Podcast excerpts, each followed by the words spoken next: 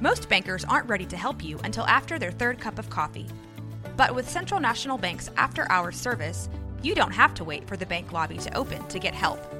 You can contact us from 6 to 8:30 in the morning or from 5 to 10 in the evening, and we'll connect you to a real, live, local person who can answer questions and fix problems 7 days a week. Bank different. Bank Central. Central National Bank. Member FDIC.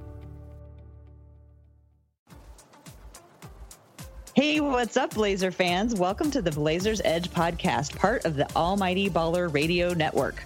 I'm Tara Bowen Biggs here with Dan Marang. It is a holiday week. We are getting ready for Thanksgiving later on the week. Dan, what are you thankful for this year? Oh, do I have to be thankful? Is that is that a thing? I, I, I, I, you know, I've got kind of a, a, a shtick. I have to be kind of pessimistic all the time. So I'm just gonna go with uh, I'm thankful for another year. We'll go with that. That's just boring and bland not, and awful. Well, you know, I'm thankful for my family, but I'm also thankful for something related to the Blazers. I am thankful today we have a guest yes. who's going to bring us some national perspective about the Portland Trailblazers.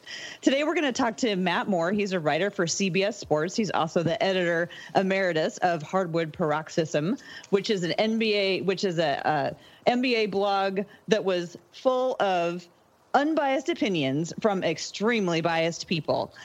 Welcome to the show, Matt. Glad to have you here today. Hey, thanks for having me on, guys. Glad to be on. Hey, Matt. Um, you know, I, have wanted to bring you around for a while, um, just because in Portland, as you might assume, um, it, it's a bit of a bubble and it's uh, it's it's quite insular up here in the Pacific Northwest, and we're we're all up here on our lonesome. So we kind of get caught in an echo chamber. Obviously the the other part of that is anytime anybody national comes in the idea is that you're national and you have no idea what goes on inside of our little insular bubble. So I, I, I, know personally because we've talked about the blazers now for a couple years on twitter. I know you've at least watched more than 10 games. And i know that's the, the normal accusation of national guys is you need to watch at least more than 10 games of, of, of a particular team to understand where they're at. So this is something that's kind of bubbled up lately um, that I wanted to get your opinion on right out of the gate.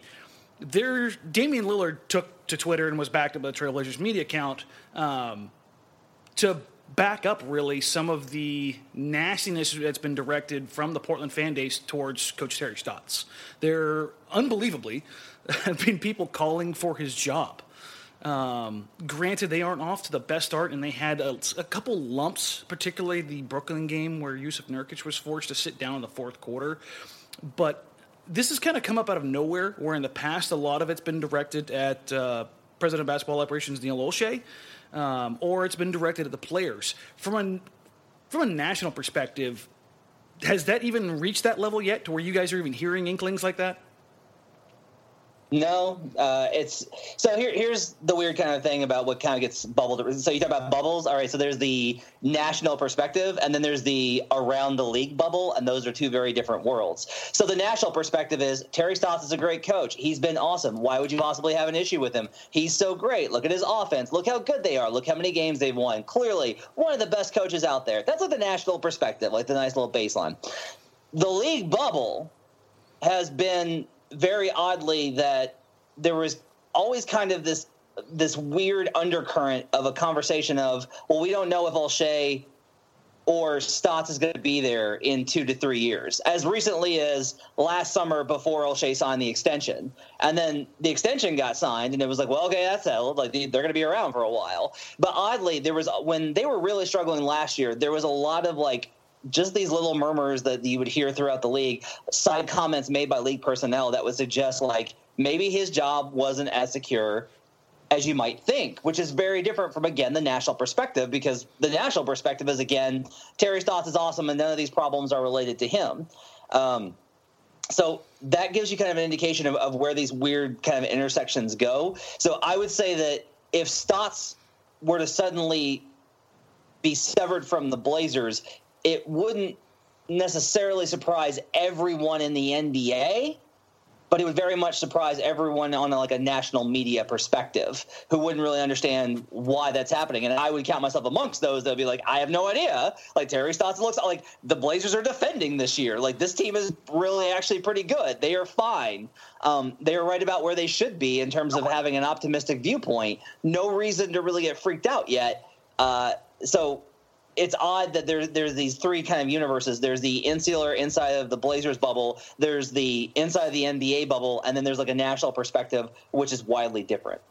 See, that's kind of what I, what I was hoping you would break that down for everybody else to kind of understand where this these different delineations come from, because like it's kind of a joke, but in reality, Portland as a market, as, as a media focus, as a topic, as any of that stuff goes, they really kind of are on their own island, especially without without Seattle up there. There's really no reason to venture this way or to look this way unless there's a team from a larger market coming to town, or Portland's either stepped in something that they shouldn't be in, or they're playing really well. Those are really the only kind of three times that any of that stuff really pops the surface and becomes part of that that national discussion that you're talking about. Um, you hit on something though that I, I really want to transition into right away, which is that the fact that Portland is playing defense. Do you legitimately think that through know, 15 games that this is a real thing? I do. I, I actually do, and it's I, I got to do a, a, deeper dive on it. I'll, I'll like I, I, have the the baseline information and have watched them and have seen the improved effort and dynamics that would suggest that this is a real thing figuring out why it's happening is what's curious because from like the eye perspective that I've seen, like CJ McCollum to me is playing the best defense of his career. Mm-hmm. Like he he flat out is giving the best effort and is actually making an impact. He's pressuring the ball. He really looks like he's making solid rotations. These are all things that I've noted and like made notes of while I'm watching Blazers games. The data says that the Blazers are nine points worse on defense when CJ McCollum's on the floor. So something weird's going on, especially when I look at, at, at Damian Lillard, and I kind of think Damian's been largely the same as he's always been, and they're just ever so slightly better with him on the court defensively. So there's dynamics going on that are are probably really weird that I haven't had a chance to kind of get into. Um, Nurkic is another one where the defense has been all over the place with him. It's gone wildly from one extreme to the other. Currently, they're a little bit better when he's on the court, and I've seen nothing but bad play from Jusuf Nurkic defensively. Just flat out bad play from him. Now, his presence is going to make up for some of that with his physicality, mm-hmm. but from what I've from what I've seen, there's just been a lot of missed rotations, bad decisions, poor effort, etc. And yet the results are kind of speaking to another thing. I do think, however, that um, team defense in the NBA oftentimes is less about individual talent and about whether or not you have a couple of plus defenders and then everyone is bought into a system. And if that's the case, then you really are going to be able to go further. Uh, and that's an issue. I, I, think so. With the Blazers, I think that even if individually none of these guys are dramatically different guys than they were last year, I, I think it's evident that there's an improvement in how they play together that's working to their advantage. So I have. Uh, go ahead, Sarah. Can I jump in with a quick question? So, one one of the things that people have been talking about with the Trailblazers this year is the the fact that you know our defense the, the team's defensive rating is a lot better this year, like you talked about. But we had they had this one game at the beginning of the season against the Phoenix Suns, which right. really skewed right. the analytics or the or the measurables. And i'm wondering how do you how do you take those things into account? When do you think that they start to measure out? And if you if you count you know the good wins do you lost do the do the bad losses offset? Or how do you account for that when you're trying to analyze the success of a team? You start really looking at the outliers as being important um, uh, this season like this early in the season uh, but what's key is is is if you're able to look and if the last five games are a good indication of what are in line with what the whole season is, that tells you that okay, there, there's actually been some positive signs. So like the last five games, you know, like they still have like Jusuf Nurkic has a 93.9 defensive rating. Like there's all of these things that are that are well in line uh, with kind of an indication that th- there is a stability of defense. I think on, on in what we're finding now. I will say also um, one thing that I pay a lot of attention to is what's called a win profile. It's like what's the profile um, of of how the team operates and and what's the profile of their wins and losses. And with Portland, you're noticing they beat up on bad teams, particularly defensively. This team beats up that Phoenix game. You're right, was an outlier because Phoenix was by far like leaps and bounds the worst absolute team in the league to start the season. They caught them at the exact right time and did absolutely everything uh, to them in that game and we're seeing that kind of the same kind of pattern where when the Blazers aren't able to kind of get in a rhythm, they really kind of fall apart. But in their games where they're facing weak opponents, oftentimes they're just they're just beating the snot out of them, and that really helps their metrics. I don't trust. Uh, I'll say this: I don't trust that things are going to sustain over a season until really January first. It takes me until all the way through Christmas for me to feel like, okay, we have a good sense of who this team is. I've seen too many teams start off hot in January, start to melt around December 15th, and never recover. Uh, I've seen a lot of teams have terrible starts and then get hot in January and continue on. So even in January, there's a little bit of concern, but not until January 1st do I ever feel like the sample size is reliable enough. Great, good to know. That's you know the the five game sample. If we continue to keep our eyes on that, we can kind of see a trend and see where things are going with that. Well, one of the things that sort of caught a lot of us by surprise here in Portland is we've been always so that the Blazers offense has been so dependable over the last several years. And it looks like at times even though the defense seems to be improving, the offense seems to be suffering. Have you noticed anything like that? Yeah, they look a little clunkier. I mean, a lot of it is like the shooting. I think they're not able to to space the floor kind of effectively, um, and a lot of that's Evan Turner's playing really well, but Evan Turner doesn't space the floor, and that impacts everybody else, right? So I think Evan Turner's been terrific this season, and his plus minus kind of illustrates that, and his defense has been awesome.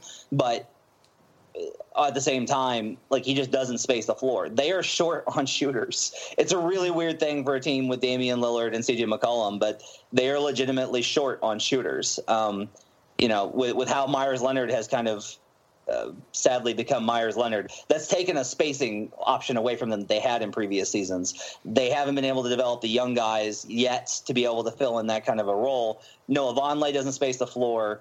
Jusuf Nurkic doesn't space the floor. So they don't really they are only found in their spacing by their star guards and i think that that creates a lot of their inability to kind of keep up with the rest of, of the league offensively so you think that the the offensive struggles are more of a result of not having enough shooters rather than extra energy spent on defense yeah, I, I don't.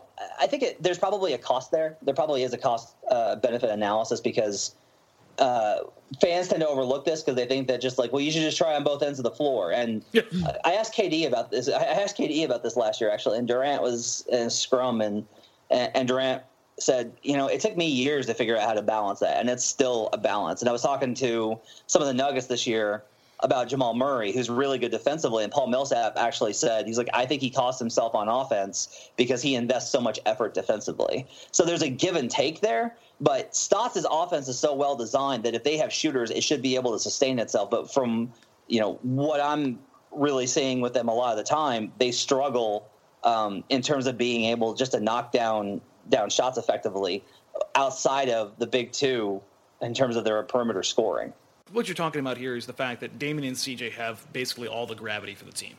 There's nobody right. else that's that's pulling anybody anywhere. I mean, Dave Yeager against the Kings last night um, said that you know, the guy that actually changed the game for Portland was the guy that you mentioned there in Meyers Leonard. And his ability to, to pull somebody away that he didn't want to commit an extra defender anymore to Damon CJ on the pick and rolls. So it, it's drastic how much just having one additional guy that's even a threat on the floor opens it up for those guys. Um, but I think that, that exactly right is what you what you keyed on with what Durant said, and I think it's, it kind of permeates what or not permeates, but um, goes back to um, what Damian Lillard said in the beginning of the season was that he's still trying to work his way through this balance. What do you think, though? That what is it that, from at least from your experience, that it takes for guys to recognize that? It's a strange way to put this. It's, it's, it's almost a delicate question. The level that it takes these guys to get to to be an effective defender, because you've seen guys like Andre Iguodala and uh, Draymond and Tony Allen who've all said the same thing yes, defense is a talent, but more than anything, it's an effort situation. what is it that, that sparks somebody like Damian Lillard, who's you know a, an all star, to all of a sudden realize that his, he needs to up his level on that end of the floor?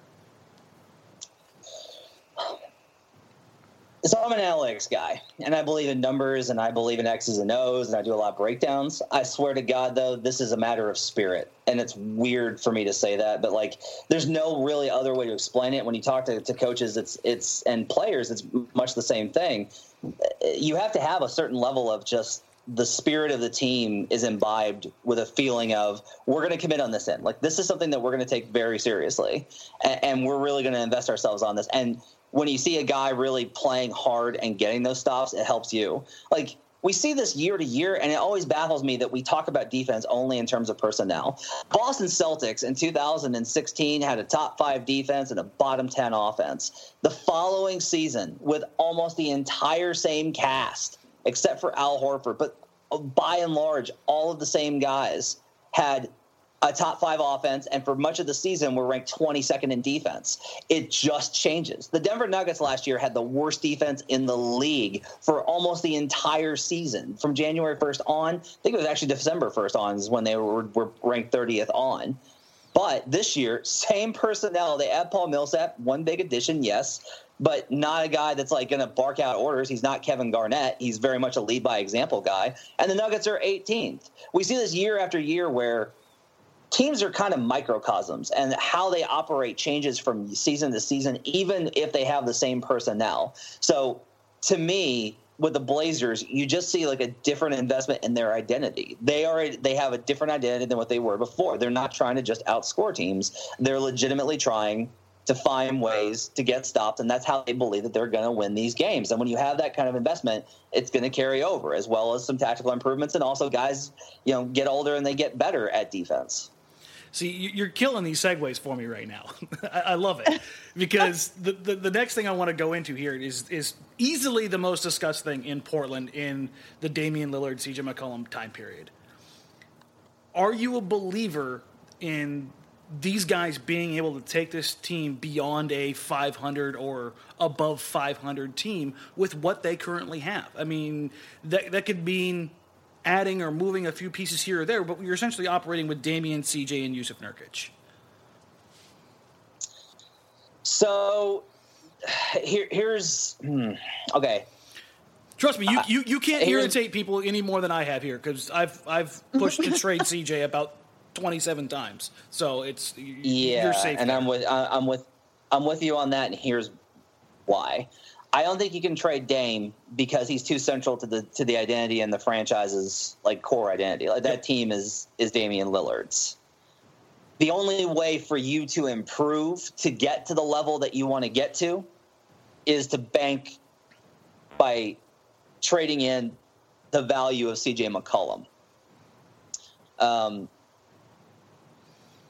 if you ask me right now who the better player is I don't have a clear cut answer because CJ has made such a jump this season in ways that Dame is just never going to. Mm-hmm. To me, when I watched McCollum, he's more of a floor general. He's more in control. He's more of a leader. He's making better decisions. And these aren't things that Dame has necessarily struggled with, but Dame's identity is different because Dame is Dame. Like Dame is is always going to be the player that he is, which is, you know, Mr. Clutch Time, phenomenal scorer, elite guy. Like that's that's his identity. And McCollum has kind of brought a lot of different things to the table, and that's helped them, I think, tremendously. Um, Wait, can you go into a little bit more about some of the differences you see see between the two of them? So I see a lot. It started in preseason is when I started catching it because I, I, you know, I've always I've liked CJ but I was always kind of like, well, they're kind of redundant. Like they're just the same mm-hmm. dude, right? It's like they're both they they're both elite scorers. They aren't really great defenders. And then I came into preseason and saw some of the the way that CJ was running the bench units and how he was he was coordinating guys and how he was really driven and, and kind of bringing those guys up and and leading them and talking in timeouts and those kind of things. Again, I want to be very clear not I'm not saying these are not things Dame does because Dame does all this stuff too at times. It's mm-hmm. a di- it's just it's the same but different, and that really I think brings a little bit more. The, I guess the best way to put it is I see a little bit more of Mike Conley in CJ, CJ McCollum this year than I've seen. And I'm never going to see a lot of, of Mike Conley and Damian Lillard, which is okay because I'm never going to see Damian Lillard and Mike Mike Conley. That's you know Mike Conley's never going to going to have those kind of nights that Dame can have, um, and that leadership factor and that ability to kind of run the floor and to to be the kind of floor general that I've seen CJ be is really impressive to me. Um, and again, not that, that Dame doesn't do these things. I think Dame's an incredible leader. Uh, just that CJ's doing it in a different kind of mechanism, and those subtle differences make to me CJ a lot more valuable than he was last year when I was just kind of like, all right, well they have Dame, and then they have like B level Dame, and I don't know where that gets you. And so now the question is, does Dame plus this new version of CJ, along with a good cast, does that bring you further than trading CJ for like a whole cadre of different weapons to augment what what Dame does? And that's that I think is is an interesting question, and it's really tough. This is like it's a fascinating question, right? Of like whether or not whether or not CJ makes like Dame and CJ play well together. The question to me is, do they make each other better in a in a way that if you put the right pieces around them, they can really be like a three seed? and that is a tougher question for me to answer and it's not clear cut. Like i can't go out there and just be like well they should just clearly do this. That's not how it is. It's it's this really complicated thing because if you miss if you trade cj and you miss on what you get in return you have messed up in an incredible way that is going to cost a lot of people their jobs that's one of the things that worries me the most because you never get value for value anymore it seems you know it's like we they the trailblazers have something of such high value in cj but they're not, you know, they're not necessarily the ones coming in uh, in the best position because things just never even out. I mean, how many times it seems so rare that a trade goes down and we all go, huh, both sides ended up pretty good on that one. It seems like it's always, you know, feels like one side or the other gets more value than the other one based on how badly they needed to actually make the move. Yeah, the safe answer is to not trade CJ. That's like the safe answer. Um, mm-hmm. There are moves that you could conceivably make, but a lot of it depends on like you'd have to catch a desperate team with a star player in position to be able to do what you need to do. Like you'd have to catch lightning in a bottle, and even then, like the public perception is going to be that you either lost or it's debatable that you lost because you traded CJ McCollum. Um, the easy answer is to keep those two guys together. Uh, however, the risk there is far worse, which is the risk is that you run into the Clippers phenomenon where mm. You have this combination and you never trade them because they're too good to trade. And then two years, three years down the line, you're just like, this just isn't working. You're not going anywhere. Because that's the question that, that I have heard from everybody around the league. And even like we talked about the national media, that's a that's a narrative with them as well which is like, where is this team going? Like, mm-hmm. even if they get it together, like they're nine and seven, even if they get it together and they have a really good season, what's a really good season for this team? Like a really good season for the Denver Nuggets is that they make the playoffs. That's all they got to do because they missed out last year because Jusuf Nurkic buried their ass. but like, but so if they make the playoffs, it's great. If they make the sixth seed, it's phenomenal. But with the Blazers, they've made the playoffs two years in a row. If they sneak into that eighth seed again and get worked by the Warriors, where are you going? What are you doing? Who are you? Like, even, what's what's your identity? The thing is, even if they push hard and they make somehow, let, us say they make that that run that they've made every winter for the past two years, and they play well leading up to it, and let's say that they hit 50 to 51 wins and get the fifth seed. Five through 12 in the Western Conference is going to be separated by what? Four games? Five games? Mm, yep. You're not getting home court. And you're, you're, you're not getting a favorable matchup, and you're not getting anything as far as building towards the future. Let's say that you went that you actually going above that. Let's say that uh, Minnesota, Oklahoma City both underperform relative to expectations, and the Blazers are the one team that steps up and fills that gap. And now all of a sudden it's like the Blazers got the four seed and they won, you know, 53 games and like what a phenomenal season. Um, imagine what happens if that team gets the four seed or and then loses to the five or what if they get the three seed and they lose to the six like that's way more devastating um, and i think everyone would agree that if this portland team is currently constructed made the three seed it would be hard to believe in them as an absolute lock to advance like that would be hard to believe in. It would be like mm-hmm. that. It would be like that Knicks that Knicks team where they won 54 games, and yeah, it was like they're not actually like that. They're not that. It's not really good. a 54 and win team. Right, and then the so from an outside perspective, I'm curious what, from an outside perspective, I'm curious what you think would be a success for the Blazers this year. Uh, I would say that if you get the seven or six seed and you either make a run or knock off a two or three, that's like a huge step up. Now, I actually think if you make the five seed, that's actually a pretty decent outcome. Like if you if you make the five seed and you have a tough seven game series and you get knocked out, like if it's kind of like um, like let's say that Chris Paul and Blake Griffin don't get in get don't get injured last year, right? Mm-hmm. Like uh, not last year, but the year before. Yeah, yeah. Mm-hmm. Like the Blazers, the, the Clippers had looked pretty good before literally all of their star talent got hurt for the remainder of the series. Yeah. Um, let's say that that that series had gone, but let's say the Blazers had kind of come back and they fought and they they won a couple of games. They pushed them to seven, but they lost. Right? That's a decent outcome. You could feel pretty good about that one. It's like, look, we won more games than last year. We showed real promise. We know that Nurkic is, is a part of the future. We think we can win with this core. We're like one piece away. You've really kind of, I think, made some momentum. But even then, even then, you're really stuck in a bad position because imagine being there and being like, "We're one piece away." Well, how are you getting that one piece? It, that's perfect. Because you're paying Nurkic that's the question I was just going to ask you.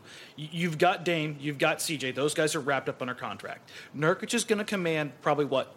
Let's just say Nurkic doesn't get max money because centers don't get max money unless your name's Embiid or Anthony Davis or DeMarcus Cousins. So Nurkic gets 20 million. The, the only way that they're going to be able to do anything is to make a trade. Is there enough underneath Dame, CJ, Nurkic to put any of those to, together and make a move that that is that makes sense from day one. So Dan, you're signing and keeping Nurkic in this scenario. Is yeah, that correct? so that, that, gives you the flexibility because he's a restricted free agent, so you can come back and get him. So if, if you wanted to work some things out in, this okay. this summer, it's giving you that. But the goal this, would be to keep him. Yes, so you're you're keeping Nurkic, you're keeping Dame, keeping CJ. This is this is to satisfy the the, the people that that really want to see the Dame, CJ, Nurkic trio come together and have reinforcements brought in. Is there anything underneath those guys that you see that, or a move could be made, Matt, that would bolster this team enough to get them up up another rung on the ladder? Well, when you trade MVP Shabazz Napier, that should probably help you guys. Um, I think. I think the, the the issue. The short answer is no, um, yeah. because and if you and if you do, it's really risky. And the reason is like the only way you're doing that is if you're able to deal multiple draft picks along with filler contract, mm-hmm. and that's the only way for you to be able to pull that off. Um, and then you get really risky because we've seen a lot of teams that mortgage that young talent, and then they don't have enough supporting core to back up the star power. Right? Like that's one thing we see this a lot where you know teams get those those all the the top front end talent, and then it's like, well, they don't have anybody coming up behind them. That's why Golden State's whole thing is so is not only so good but so fortunate is like they also managed to bring up young guys behind them without ever having to deal a pick to acquire any of their guys. Um, that's like a big part of, of what puts their formula together.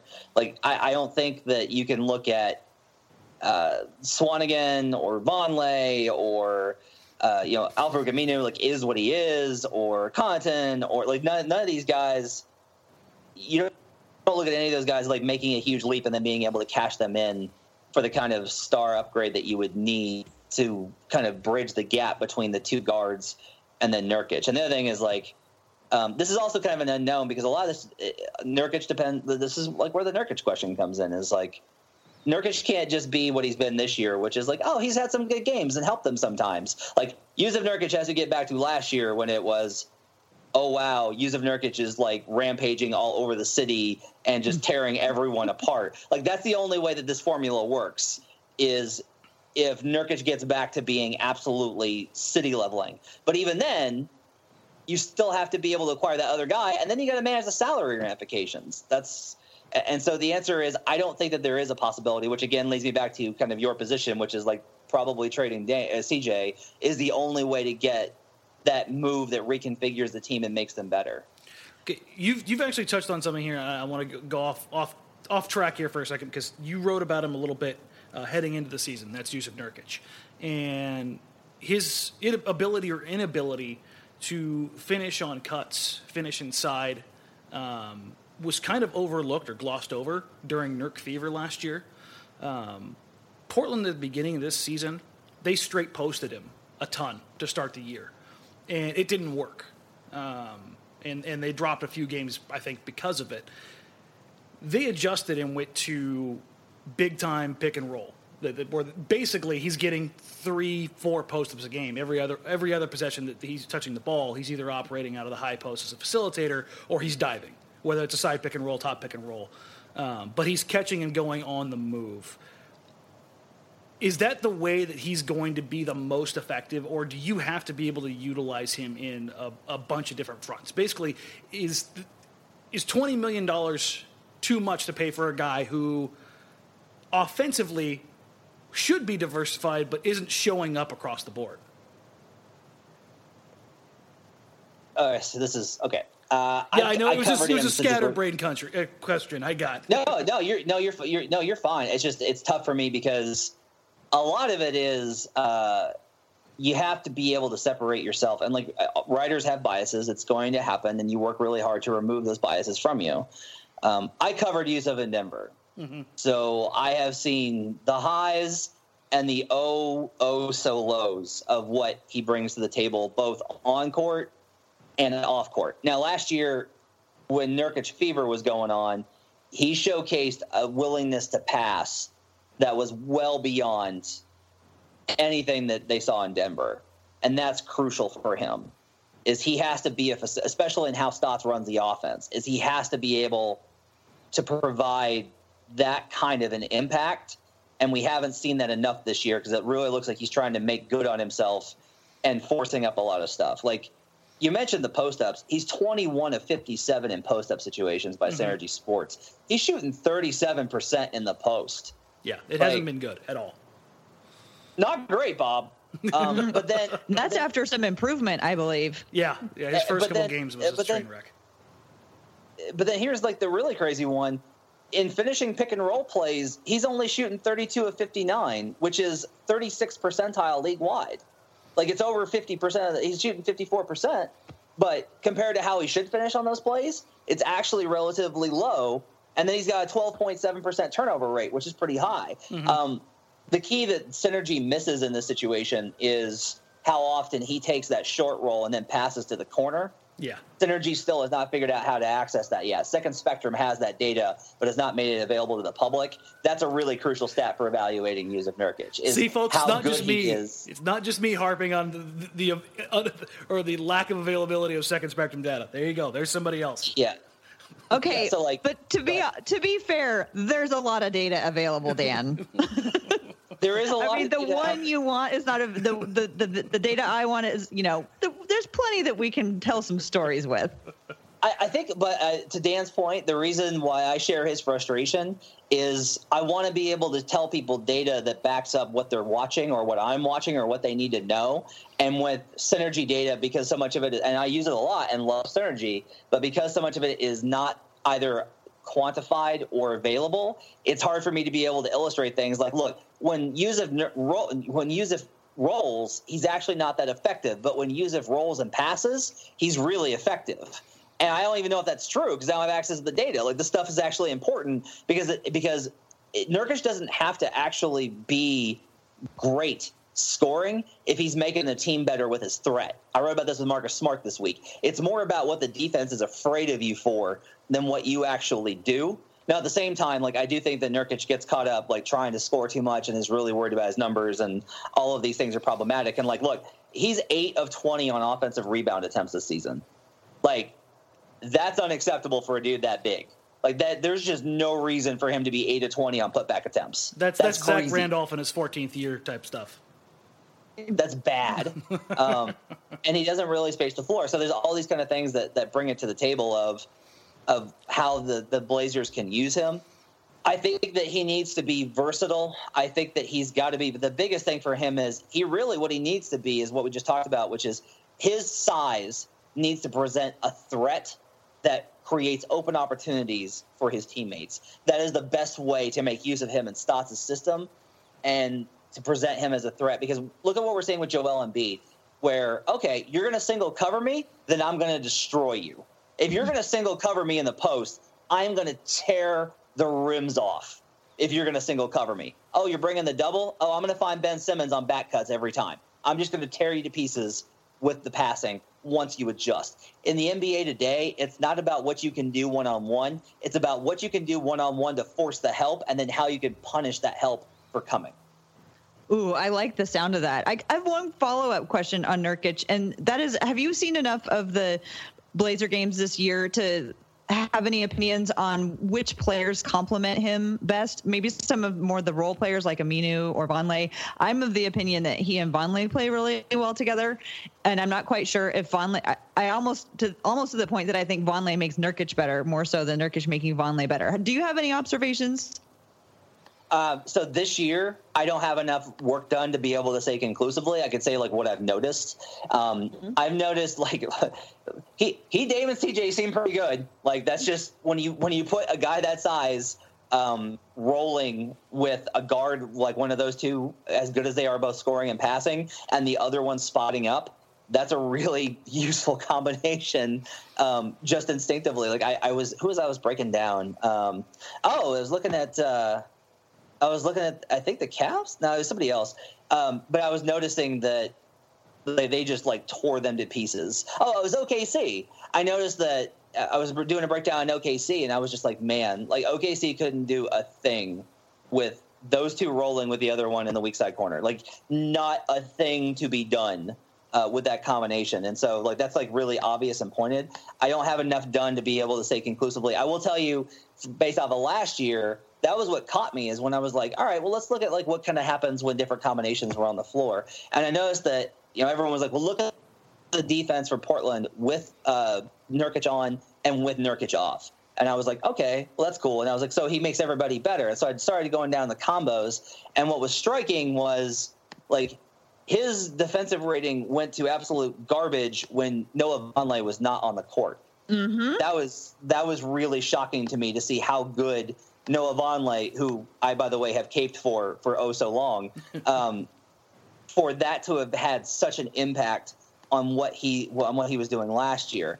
And I wouldn't be surprised if that combination is the same, which is what makes the whole thing with Vonleh so really interesting. Is like Vonleh's a really interesting player to kind of categorize and quantify and and figure out because when he looks bad, he looks so unbelievably terrible. And when he helps guys, you're like, man, he he did a lot of things that were beneficial. Um, so there's all these kind of ways, and like uh, here's a good example. So this season with Noah Vonleh on the court, Jusuf Nurkic has a 92.3 defensive rating. When Noah Vonleh is on the bench, that that goes up by seven points per hundred possessions. It goes way way up when Vonleh's off the floor. Now 99.7 is still under 100. That's excellent defense no matter what. He doesn't go from he doesn't go from great to garbage. Nurkic goes from great to pretty good. Um, and so that's that's key, but it does show you kind of the effect that I think Vonleh still has. But the issue there is how do you score effectively with two non-shooters on the floor in today's NBA? Yeah, I, I want to believe that they can find a way to make this thing work to get to that point, kind of what we were talking about, and see if they can they can push it to another level. But you hit on all the keys. There is finding the right pieces to plug in alongside these three guys. You've got guys like Aminu and Harkless, uh, Swanigan, Connaughton, Layman, whoever you want to put out there, but they're, they're these players that are siloed. That they have a skill set, but they only complement the, the, role players only complement one, maybe two guys on the floor at the same time. Like is, Evan Turner's a nice player, and, and while I've beat him up, or not him, but the, the signing up over the the price of it, his salary going forward, he still offers a lot of things. He, he's easily one of the best post up wings in the league, which is it's it's it's yep. a, it's a lost art um, and not something that's huge to have, but it's it's a tendency breaker. It's something where you can take advantage of mismatches like you talked about and force that that help defender to come over and then create off that. That's that's exactly what Evan Turner is, is designed for. Uh, he, he can work that mismatch all day long. However, but if you, you put him out there with a bunch of non shooters, how much of that are you really utilizing and exposing on the de- uh, defensively? So that, that's kind of where I, I kind of go to when I talk about Portland and where their their ceiling is, so to speak, kind of going forward. But it also kind of leads me to where we wanted to take this next was the Northwest Division as a whole. When all these moves are made, you know, OKC brings in uh, PG and Melo. Denver, like you said, brought in Millsap. Um, Utah obviously loses Gordon Hayward, and they've they've got things changing around. Um, Minnesota bringing in Jimmy Butler, Jeff Teague, and Rubio obviously heading to Utah. This division was easily looked at as murderer's row coming into this season. Now we're kind of looking at it, and I think Minnesota's probably playing better faster than a lot of people thought, while some other teams are kind of falling back in the pack. What's what, has been both your view, obviously being in a, a, a Denver guy or, or, or, around Denver a ton, um, of Denver as well as the Northwest Division as a whole? I think it's still really tough because of the level of talent. And I think that the big thing is we got a bunch of teams that are still figuring themselves out.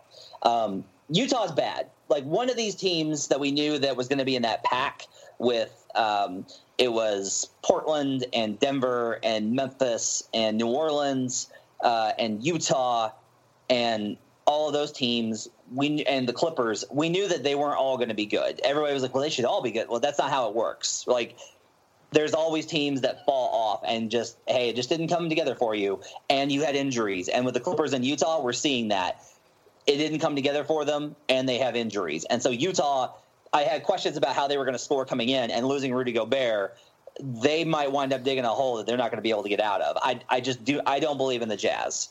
The other four teams, I think, are going to be pretty good. I actually, it's funny. Um, so if we look at the at the other four, the the in the standings, it's Minnesota, Denver, Portland, Oklahoma City. Those four teams are separated by two and a half games. I have the most confidence in the worst team of that group, which is Oklahoma City, and I have the least confidence in Minnesota, which is the best of that group right now. Um, Sounds about Minnesota, right. Minnesota, you kind of saw it tonight in the loss of the Pistons where they fell apart. Minnesota's offense is very predictable once you are able to wrangle it. If you let it run wild, it absolutely just it's it it is like a steer and it will absolutely buck you and then trample you. But if you get the reins on and you stay up on top of it, you can handle it and eventually it's going to wear out of energy and you're going to you're going to win the battle over the long term with how it's designed. With you throw in how they're bad their defense is, that's a real issue. Um, with Denver and Portland, I think you're seeing two teams whose identities are changing and they're trying to find the balance between what they're capable of offensively and what they're capable of defensively and they're still trying to figure that out. And every night it seems like a little bit different where like denver's offense will look absolutely incendiary one night and then the next night it will look positively pedestrian like it did versus portland. And portland some nights looks like this absolute world beater where they're locked in on defense and they got Dame and CJ and yes, and then some nights it's like, look, this team just doesn't have enough weapons. Like they've got CJ and Dame, but other than that, like they just don't have enough weaponry. And so they're I think going to be battling all season long to try and figure it out. Um, Oklahoma City, I have absolutely zero worries about. I did a deep dive on their their clutch time breakdowns, which is the only reason they have the record of seven and eight that they do. They have like two bad losses, and the rest of it is just a bunch of they they had crappy third quarters and were unable to close in the clutch, and they're still figuring those options out. But their overall performance is crystal clear, way too good for them to be in trouble. They're going to be fine. Uh, it, the question is going to be about Denver, Portland, and Minnesota, and how those three teams find a balance between offense and defense this season. Yeah, looking at it going in, I think a lot of people, just because it's Minnesota, wanted to question Minnesota. I mean, this is a franchise that hasn't really been relevant in what 12 years is it, is it 12 years since they made the playoffs? 10 years? 11 years? Something like something along those lines. It's it's 13. 13? Okay, 13. so yeah. Yeah, 13. so it's it's been a it's been a hot minute. So everybody's just going to kind of sit and wait on that one. Um, Denver's just kind of this weird enigma, right? I mean, they're they're playing the Lakers right now and I think the last check when it popped up on the ticker they were down 20 something to the Lakers. So I mean, I, I, I can't wrap my head around that because this is a team that the other night scored what 140 plus points. And, yeah, it turns out the LA nightlife LA nightlife is undefeated. That's I'm telling. Look, it, it, it's a. I'm telling you, I've been watching this league long enough. I have seen way too many. Oh, it's a Sunday night game in L.A. Wow, the opposing team just looks like they came out really flat. That's odd. It's almost like they had fun in LA on a Saturday night. Um, LA is also here's the thing with that, like LA night by night can look pretty decent. Like they they play they're playing really well in this game. They're they're better on defense this season. Denver uh, had Michael Malone tossed and Nikola Jokic ejected and Paul Millsap is hurt. So like a lot has gone wrong for Denver in a very short amount of time in this game. Um, this seems more like a game that they would typically have against Portland, but yeah. That's, that's uh, exactly uh, what I was going to say. This seems like the Denver Portland matchup that we've had for the past like yeah, five years.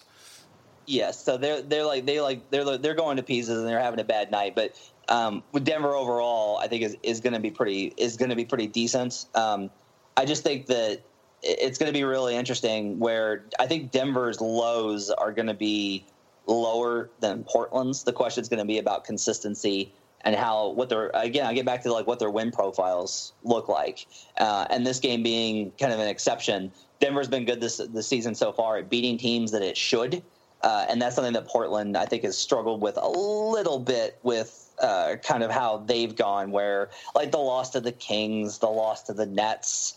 Um, the Raptors' loss was fine. Like the Bucks' loss was okay, but like they they've the struggled a little bit. The Clippers lost. Yeah, right. So they they've lost they've lost some games where uh, they've lost to teams that are worse that are worse than them, and that, those are the ones that you have to avoid. Like if you're going to make the playoffs in the West, I keep talking about this. It doesn't matter how you do against the Warriors. It doesn't matter how you do against the Spurs. It doesn't matter how you do against Houston or the Thunder. What matters is, are you going to beat up on those East teams? Are you going to beat up on the teams that are at your level? Like if you could, if you can win half of the games against teams that are at your level and beat the teams that are worse than you, you will make the playoffs in the West. That's what the formula comes down to because teams are good enough. But you have to put together that kind of profile. It can't be, you know, oh, you get a huge win versus Golden State or you knock off Houston, but then you're losing to, to Brooklyn. Those are the losses that really hurt you in the Western Conference. So basically, if I'm reading this right, you're you're pretty comfortable in saying four out of these five teams, Utah obviously being the odd one out, are pretty safe bets to make the playoffs this year.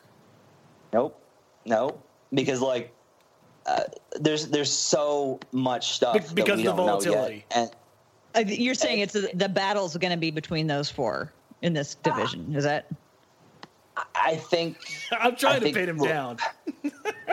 so here, here, here's here's what I think. Okay, um, right now, at, at between the five spot and the nine spot. You got Denver, Portland, New Orleans, Memphis, OKC. I'm willing to go ahead and say that the Lakers are out of it. We'll see what happens with the Clippers. They could completely unravel, and Doc could be fired, and they could be gone. I think Utah's out. Um, I think Oklahoma City's definitely in. So now you're talking about Denver, Portland, New Orleans, Memphis fighting over three spots. And I'm not ready to bury New Orleans. I'm not ready to bury Memphis. I'm not ready to bury Portland. I'm not ready to bury to bury Denver. I think that those teams are in. Minnesota is like an interesting one because I think I'm still trying to figure them out. I do not have a lock on Minnesota because there's like what we thought they were going to be coming in, and there's what they should be, and there's what I see when I watch them, and there's like a whole lot of oh I don't know. This looks like there's there's some smoke and mirrors going on with this record right now. Um, so I haven't figured out Minnesota just yet. All right, so we're talking about the future here, and I, I was going to ask you about this, but Tara won't let me talk about rookies anymore. So oh. she's, gonna, she's going to have to ask you this question. Thank you, Dan. Yeah, when you know Portland got two rookies, they came into the draft with three draft picks. They walked away with two draft picks. Just curious about what your opinions are on the Zach Collins and Caleb Swanigan acquisitions, and how you think it's going for the two of them this season, from what you've seen so far. I'm really sad that Zach Collins doesn't get to play at all. I really like Zach Collins, and I I'd like to see like what he actually looks like. I'm I'm sad that Zach Collins is not in the rotation at all. That's tell me more me. about what what you excite what got you uh, excited about him for the Trailblazers. He's a spacing five. Like you, with Meyers' complete meltdown, you need that. Like you need a guy that can spread the floor a little bit. And to me, Collins is a guy that can present that threat. I liked him a lot as a prospect. So I'm still like really high on, on where he's at. Um, I think that he's going to be be. I think he's going to be good. Um, yeah. For realistic expectations, when do you think he should start seeing the floor? Like, do you think it's a he should go ahead and start getting minutes right away, get minutes judiciously in garbage time, or like let's just hold off and you know be be really careful about putting him in too soon because he is really young and he has a lot of uh, building and growing that he still needs to do. Yeah, I think it's I think it's totally fine to hold him. Like you can have him out an entire year, and people will be like, "Well, he's just not a player," and then he could be like, "Oh no, he spent the year and he, he added to his body and he he learned how to be an NBA player, and now he's really good." Like that happens a lot, and we just don't need to overreact. Um, I don't think that his lack of playing time is any sort of indication of where his career is going to be. I just think that that the Blazers are have a, are in a tough position there, and they need to be able to play the guys like they have a lot of veteran bigs. Like they just got a lot of guys that they can play at those spots. So um, to me, I, am not worried about it at all. I don't even necessarily think that he needs to be on the court this season because you know, like who who's who are you who are you giving his minutes to? Mm-hmm. Like that's the real question, right? Is like who who are you gonna gonna trade off in the rotation for that? And it's and you could say, well, his development is more important than some random big, but yeah, but at the same time, the only way you're going to increase those guys' trade value is to get them minutes. And two, rookies make mistakes, and this is a team that's trying to win every night, and that gets complicated. And so I, I trust Stotts in this regard. That I, I think he's going to be a good NBA player, but I'm not worried. Uh, I'm also not like in a situation where I'm like he needs to play more now. Mm-hmm. Okay. Now, Caleb Swanigan has seen the floor more often than Zach Collins. He even got, I think, three starts yep. so far this year. What are your thoughts on Swanigan this year? Um, I like the effort that I've seen from him. Like, there's not much there in terms of the production, right? Like, there's not like a whole lot to to talk about in terms of what he's bringing to the to the uh, to the floor in terms of of production. Uh, that hasn't been there, but that's okay. I, I actually I like kind of I like his size and versatility. I, th- I think that what he brings is actually is actually pretty good. Um, I'm still trying to figure out what he's going to be in the NBA, but I like what I've seen from him so far. Where are you kind of learning, leaning? I'm sorry. What are you? Where are you leaning on where he might be in the NBA? Hmm. Um, I guess see, sort of ceiling for both of these guys. Um, you know, where do you where do you see them potentially reaching? I'd love to tell you. I really don't know yet. Like that's mm. the thing is is that I don't because uh, the draft guys will would would want to come out and be like, well, you can think he could be this, and I just am a guy. I'm a guy that goes like, look, until you prove it in the league, I don't believe that I can. Like I I I like you. I can see guys as prospects and make comparisons, but it's mm-hmm. hard for me to kind of kind of project. Um, I like Swanigan's uh, kind of how I like it if he's able to to expand what he's capable of. I like his versatility a lot in the modern NBA because I like his size and I like what he, what he brings to the table. But he's going to have to improve in like a whole lot of areas. That's why it's kind of surprising. I think that he's the one that's maybe getting more more minutes than than uh, than Collins is from that perspective. Dan, do you? I, I will lift my rookie discussion uh, ban from you if you'd like to weigh in on any of these things, because I know you were probably sitting on your hands with your tongue, with biting your tongue. I, was, I wasn't wasn't biting my tongue. I was biting my lip, just so just there was no no yelps or screams or anything along those lines. It's it's kind of funny because Matt and I obviously, for anybody who's listened for the past couple months differ drastically on on on Collins. Um, my my, but we do we we both are in agreement on how to develop him. That mm-hmm. that's that's unquestioned. I like how you worked that one in there for me. I, I didn't have to. I didn't have to get to that point. Um, so so I'm so I'm, so I'm curious. So what's uh, give me the take? What's I, the take on? Collins? I'm not a hot takey guy, but I, when I've watched him on the floor, he's he's clearly a uh, he's Portland's Bruno. He, he's two years away from being two years away. Um, hmm. He he's very lost when he's on the floor. Um, a lot of that could be obviously being a you know a 19 year old kid in the NBA going from Gonzaga to the pros. Um, the big man position obviously taking quite a few years usually to pick up unless you're an elite level prospect um, that's you know ready to go from day one. And the other thing is the the physical tools that or physical the physique it really is what it comes down to. Um, I, I, mean, I, I watched him get pushed off the block last night by Malachi Richardson. That's problematic. I mean, that's, that's, not great. Yeah, that's that's that's an issue. Like a six foot six, 195 pound wing should not push a seven footer off the block when he's 10 feet from the rim. That that just that shouldn't be a thing. Um, so that that gives me pause. I, I am not by any means tossing the kid out, saying he's going to be trash, he's going to be garbage, he's never going to figure it out. But I just not ready yet. Yeah, I, I when the folks are saying let's toss him out there and see what we got in him, I think it's a bad idea to put a guy out there who's clearly not ready. Um, and never, and, and, never, never, never put a guy that's not ready on the floor with a veteran team because it's not necessarily what it does to his confidence. It's what it does to the other players confidence in him. They won't trust him at all going forward.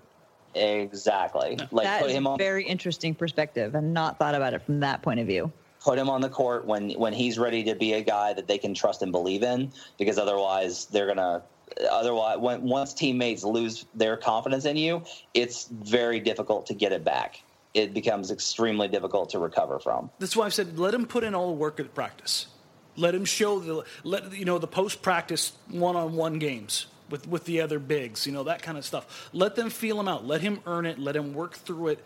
And if he doesn't get on the floor and get anything more than garbage minutes between now and February, that's fine. In fact, I'd rather have it that way if he's not going to be ready. And then once he gets a kind of feel for travel, he gets a feel for the practice routine. He understands what NBA game plans look like when you're going from game plan to game plan every few days as opposed to, you know, every, once a week. I, I think that's the big change that a lot of people don't realize that coming from college.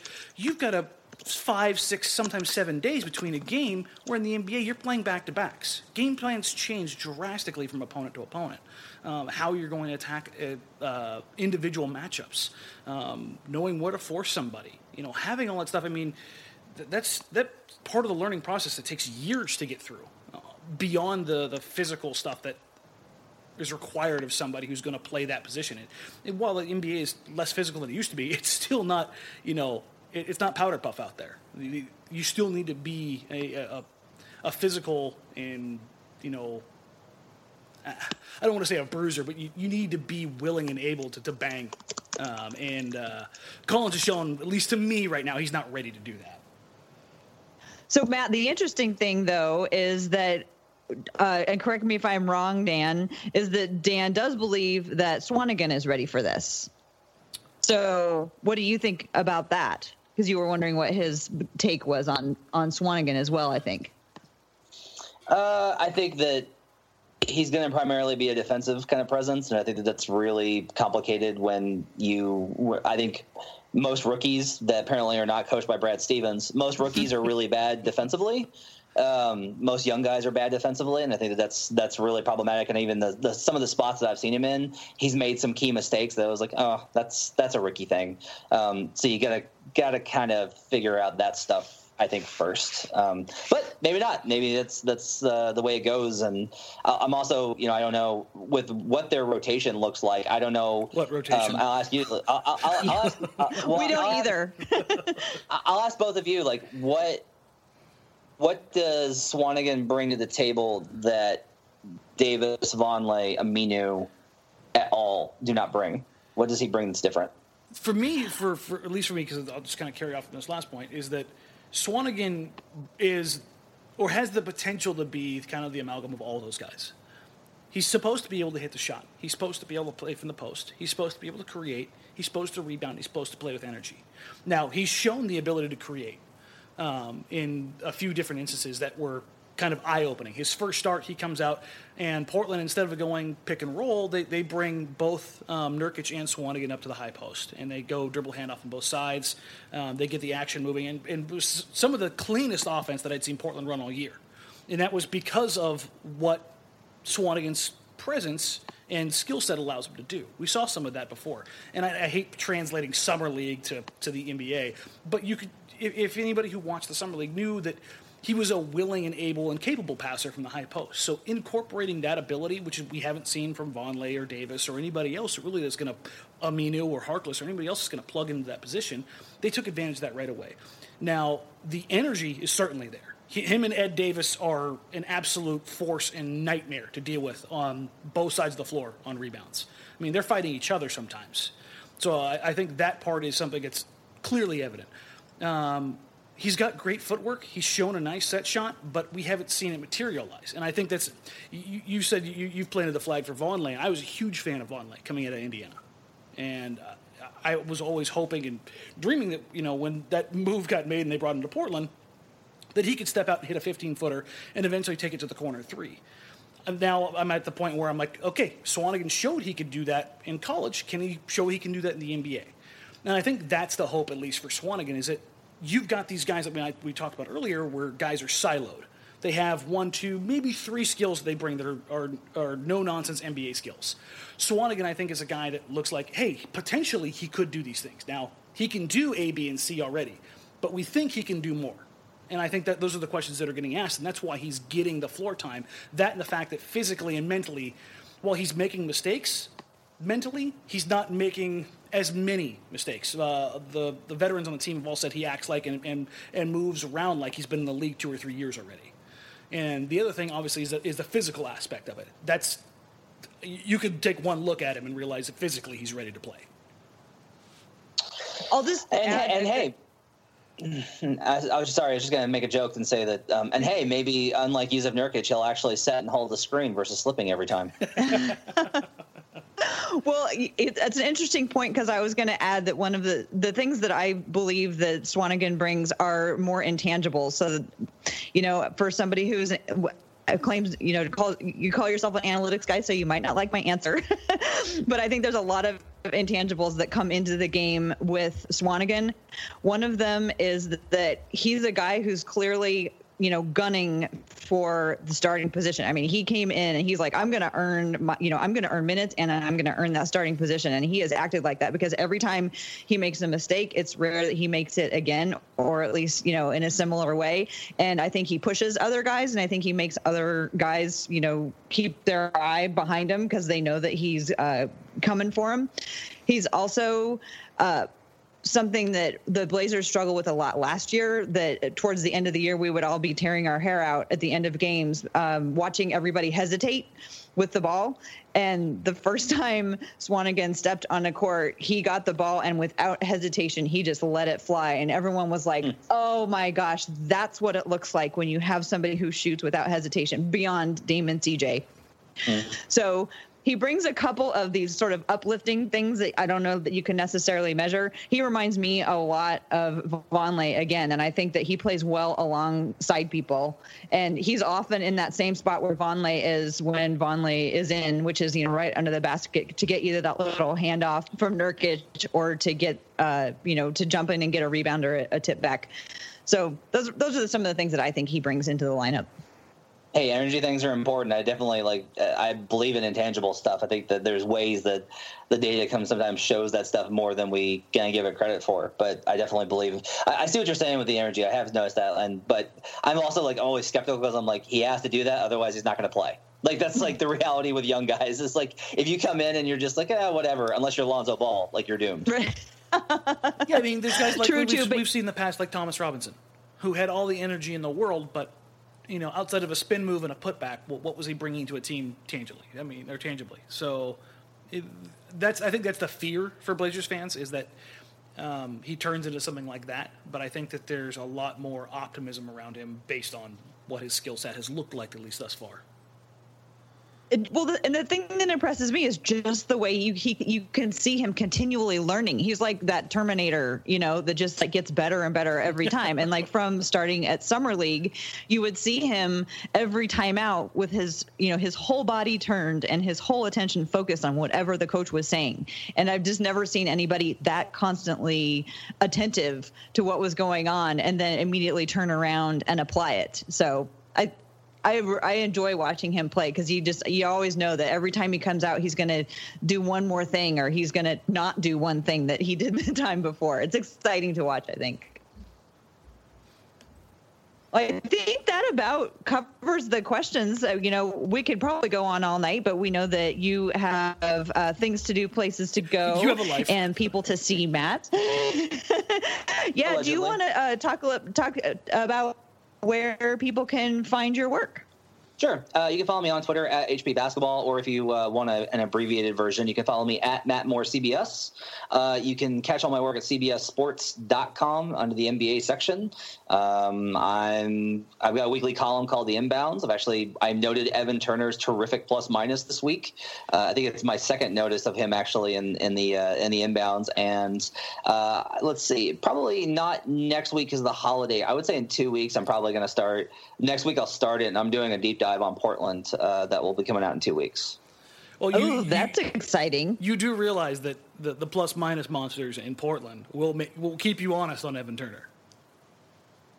You know, it's funny just because it's like I, I I started commenting on it last year. Yeah, trust me, I was right there, because, right alongside you because it was bad. Because it was really funny. Like, yeah. like, like I felt bad, but it was also just like, look, he's literally like the worst in the league. Like it was him. Yeah and, then Crabbe, and like it was unbelievable how bad they were, especially considering the 18 million that they paid him. But this year, it wasn't just that the, the numbers righted themselves. I actually like from the very start in preseason, I was like, wow, like Evan looks really good. Like he looks re- like he is his really locked in on both ends. I've been very impressed with him this year. That's why like I looked at his his shooting percentages and was like, huh, that's odd. Like I was surprised at those numbers because the eye test has been very good good for him, and the plus minus has been terrific as well. I think with him, he just looks so much more comfortable this year that that's probably your eye test right there. Is he just looks like he knows where he fits in, which is much easier for Portland fans to watch than last year, where he was trying so hard to fit in and it wasn't quite clicking. Yeah, I should note, however, that now, um, even though he's a plus overall, the Blazers are still 3.8 points better per 100 possessions with him off the floor. Just as just to cover off the base. And with that. well, Matt, thank you so much for joining us tonight. Really appreciate uh, hearing your perspective on it. Thanks uh, uh, for weighing in and answering all our questions. Dan, you want to talk about where people can find you? Yes, as always, you can find me on Twitter at D Marang. Um, we'll have some more surprises here coming up shortly. The new edition of the Blazers Edge podcast, where we're going to go, hey, yeah, I know, more analytic stuff from me. Awesome. That'll be coming out here in the next few weeks, as well as a few other surprises we have coming uh, about uh, the end of the holidays. So stay tuned for that. Uh, DMs are open as always for all your questions, comments, concerns, for all things Blazers related. Right on. And don't forget to follow Blazers Edge on Twitter. Subscribe to the Blazers Edge podcast on iTunes or Stitcher or Google Play or whatever podcast catcher you like. We're part of the Almighty Baller Radio Network. Check out our podcast and all the other NBA podcasts at almightyballer.com. And with that, I think we'll take it out of here. Go Blazers!